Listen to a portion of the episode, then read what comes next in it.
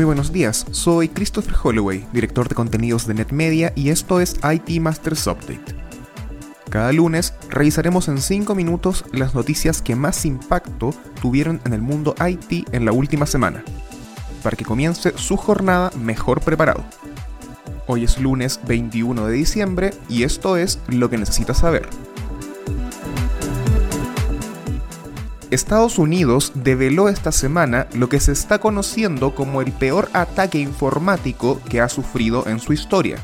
En marzo, un código malicioso fue introducido en las actualizaciones del popular software Orion, desarrollado por la compañía SolarWinds, que ofrece monitoreo de redes y otros servicios empresariales a miles de empresas en todo el mundo.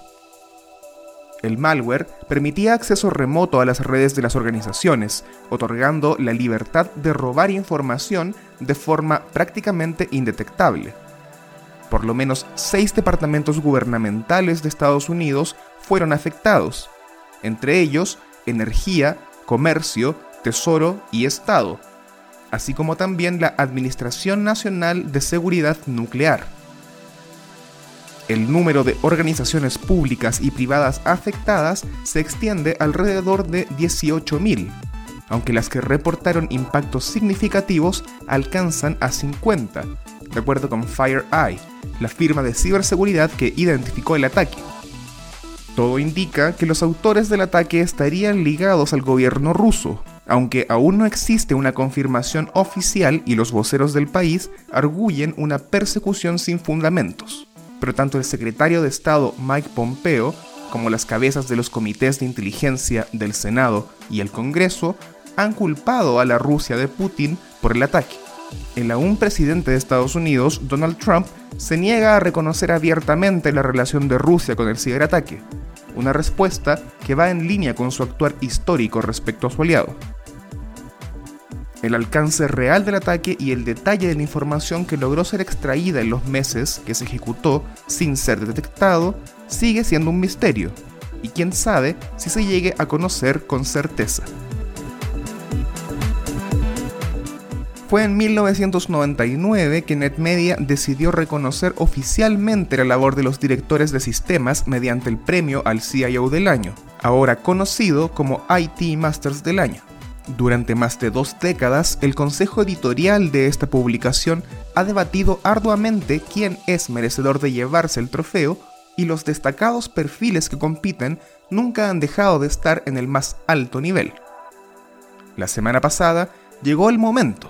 Fue presentado el IT Master del año 2020, honor que cayó sobre Francisco Leiva, CIO de BBVA México.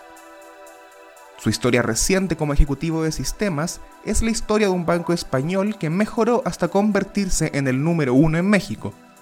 Luego de que Leiva fuera contratado en Madrid, comisionado por dos años en Chile y tras elaborar otros seis en la capital de España, llegó en 2010 para orquestar los esfuerzos de evolución tecnológica y cultural que hicieron posible alcanzar a BBVA el mejor Net Promoter Score del sistema bancario del país en itmastersmac.com puede leer una extensa crónica realizada por la directora general de Media, Mónica Mistreta, respecto a los logros alcanzados por Leiva, los desafíos que enfrentó en este año de pandemia y el futuro tecnológico del banco más grande del país.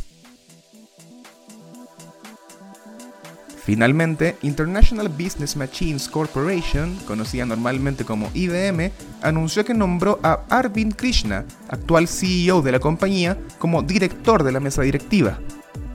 Krishna asumirá efectivamente el cargo el 1 de enero del 2021, en reemplazo de Ginny Rometty, quien renunció a su posición como CEO a comienzos del año.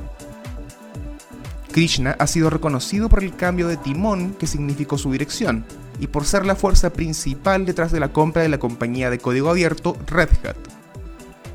Mientras tanto, Rometti seguirá colaborando con IBM como contratista independiente, por por lo menos tres años más. Se ha reportado que por cada día que la ejecutiva trabaje para IBM ganará 20 mil dólares, mientras que si trabaja menos de 4 horas en un día, será recompensada solamente con 10 mil dólares. También podrá utilizar el avión privado de IBM previa autorización de Krishna. Eso fue todo por esta semana. Les recordamos suscribirse a IT Masters Update en su servicio de noticias y podcast favorito. Nos encontramos en iTunes, Spotify y Stitcher. Hasta la próxima y felices fiestas.